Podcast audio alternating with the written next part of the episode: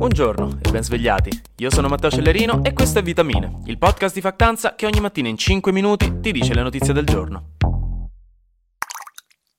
Piccolo aggiornamento di guerra veloce veloce, ci togliamo il pensiero, poi iniziamo a parlare di margherite e cioccolata calda con la cannella, che siamo pure in stagione. Allora, Israele ha concesso finalmente delle piccole pause per tirare il fiato delle pause umanitarie, fondamentalmente per aiutare la popolazione palestinese nel bel mezzo del conflitto e sia ben chiaro, non ha concesso dei cessate il fuoco, cioè delle tregue vere e proprie. Quelle arriveranno solo, ha detto Netanyahu, ha detto Israele, quando Hamas avrà liberato gli ostaggi israeliani. Però per ora, ogni giorno, per 4 ore al giorno, a un orario sempre diverso, in delle zone sempre diverse tra di loro, questo per evitare che Hamas organizzi proprio in quei momenti degli attacchi o degli attentati, Israele fermerà le sue operazioni militari per permettere ai civili di spostarsi, ai civili palestinesi di spostarsi in sicurezza e non finire, come sta succedendo ormai da settimane, sotto il fuoco incrociato o comunque sotto le macerie delle bombe. Dall'altra parte invece Emmanuel Macron, il presidente francese, aveva organizzato per ieri una conferenza umanitaria in cui diversi paesi europei hanno promesso degli aiuti umanitari per la striscia di Gaza e le donazioni hanno superato, comprese le promesse fatte precedentemente, il miliardo di euro di valore, quindi ecco questa è una una bella piccola notizia, insomma. In tutto questo, l'Italia a metà settimana ha fatto salpare una nave alla volta della striscia di Gaza, una nave militare, ma insomma, tranquilli, non per entrare in guerra, si tratta semplicemente di una nave specializzata nel supporto medico, con molte strutture, rifornimenti sanitari per prestare aiuto dove necessario.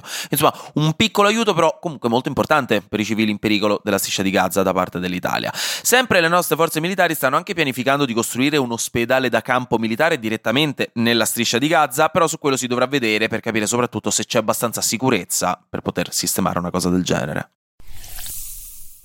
Tolto il dente dolorante, vi aggiorno che la Lega ha presentato un disegno di legge. E no, no, non per l'indipendenza della Padania, quei tempi d'oro ormai sono andati sono solo un delicato e prezioso ricordo di tempi molto più semplici, in cui la Lega palesemente non avrebbe mai governato un giorno in vita sua, ma almeno aveva dei valori originari intatti e fieri. Scherzi a parte, la Lega ha presentato un disegno di legge per permettere di adattare gli stipendi, aumentandoli con delle contrattazioni specifiche, in base al costo della vita dell'area in cui si vive. Perché, insomma, lo sappiamo che spesso nelle città il costo della vita sale come il cloruro di sodio, capito? Sale. Questo specialmente a Milano, Roma, nelle grandi città, ma non solo, anche in generale nelle piccole città, la differenza tra città e provincia si sente sempre di più.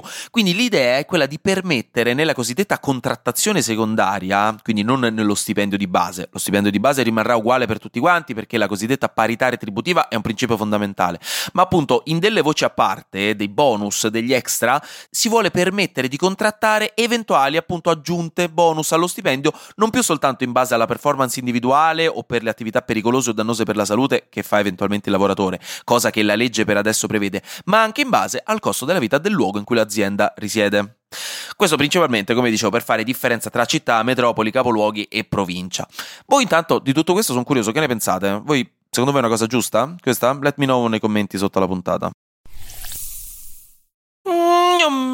Flash News. Dopo l'Ozempic e il Wegovy, che sono i farmaci antidiabete e poi antiobesità che sono diventati stravirali negli ultimi mesi perché un sacco di gente, soprattutto celebrities, ha iniziato ad assumerli per dimagrire in fretta, è stato approvato un nuovo farmaco con lo stesso ruolo in Regno Unito ma soprattutto negli Stati Uniti, lo Zepbound, prodotto dalla società Eli Lilly, che si basa sul principio attivo tirzepatide.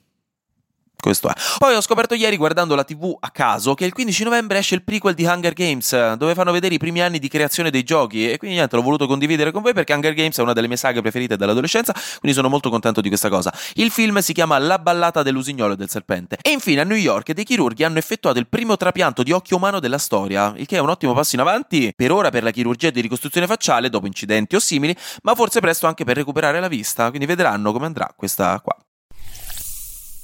Un'altra cosa interessante che scopriamo oggi tutti insieme è che c'è del marcio, del magheggio, della mafia di cristallo in giro per l'Italia. Uno spettro si aggira per l'Italia, lo spettro dell'aumento del prezzo del vetro, delle bottiglie di vetro, che si è impennato dal 2022 e che secondo l'antitrust, che è intervenuto direttamente sulla questione perché qualcosa gli puzzava, questo aumento in realtà immotivato sarebbe stato causato da diverse grosse aziende che producono vetro e bottiglie di vetro che si sarebbero messe d'accordo in maniera losca e truffaldina per aumentare tutte insieme i prezzi dei loro prodotti, per non farsi concorrenza, no? come dicono i primi libri di microeconomia che vi fanno studiare all'università. Concorrenza concorrenza che avrebbe causato una diminuzione dei prezzi. Invece, mettendosi d'accordo tutte insieme sull'aumentare tutti quanti i prezzi della stessa quantità, nessuno ha perso clienti, ma tutti hanno guadagnato di più.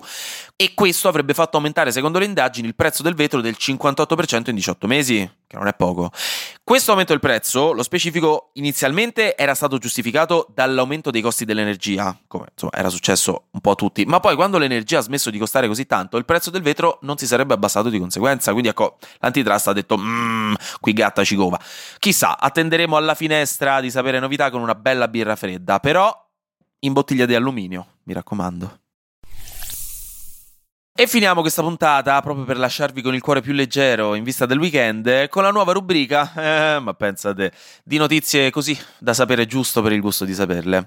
A Torino infatti è comparsa una pista ciclabile lunga 7 metri, la più corta del mondo e oltre al fatto che adesso ovviamente tutti non vedono l'ora di poterci andare sopra giusto per il meme, c'è della confusione sul perché. Secondo alcuni potrebbe essere una roba di marketing o artistica, ma probabilmente semplicemente un progetto di riqualificazione di quella strada di Torino per ora partita un po' in sordina.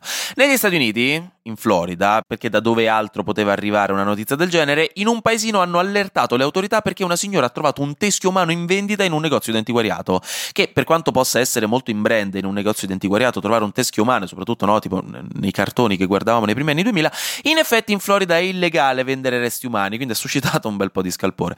In Corea del Sud, un operaio, questa notizia un pochino più seria, è stato ucciso da una macchina industriale della sua azienda perché è stato scambiato dal robot per una scatola di verdure che quindi insomma ha provato a sollevarlo e lo ha ucciso. E se questo non è l'inizio a cui nessuno ha dato retta della rivolta delle macchine, non so cos'altro sia. Tra dieci anni ripenseremo a questo episodio.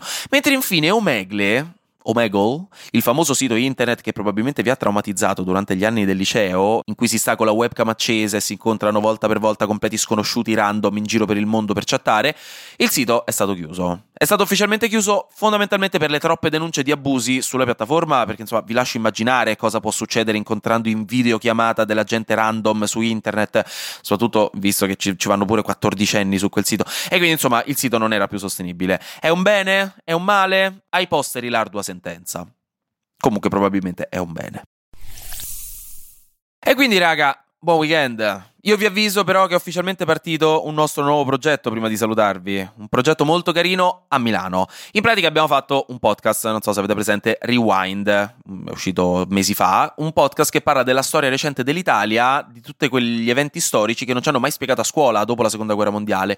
Vi consiglio vivamente di ascoltarlo, ovviamente se vi interessa perché è fatto strabene. Ecco, in collaborazione con Gary Palli abbiamo creato una City Escape, diciamo un'esperienza interattiva dentro la città, una caccia al tesoro di informazioni sul tema di una delle puntate di Rewind, cioè la strage di Piazza Fontana, con tutte le sue domande lasciate senza risposta. Quindi, insomma, è un'esperienza in cui si devono risolvere enigmi e cercare indizi proprio all'interno della città di Milano. È una roba pratica, dove si devono cercare le risposte storiche della strage. E tra l'altro, esperienza che è gratuita. Per eh, accedervi, per iscrivervi, se volete, dovete andare tra l'altro sul sito di Garipalli e cercare la City Escape di Piazza Fontana e prenotarvi. City Escape, il cui titolo è Cronaca di una strage. Se vi interessa una cosa molto cute, di cui siamo molto fieri, quindi per questo ve ne, ve ne parlo oggi in vitamine, e è tra l'altro anche un bel modo per stare un po' all'aria aperta invece che sempre appiccicati a quel cellulare, come direbbe vostra madre. Non sapete quanto la renderete contenta se vi fate un giro in centro con questa scusa. Trovate tutto tutte le informazioni nell'ultimo post in evidenza che abbiamo messo ieri sulla nostra pagina Instagram e ovviamente sul sito di Gary Palli. Per il resto, anche oggi grazie per aver ascoltato Vitamine. Noi ci sentiamo lunedì. Perché sarà successo di sicuro qualcosa di nuovo e io avrò ancora qualcos'altro da dirvi. Buona giornata e godetevi il weekend.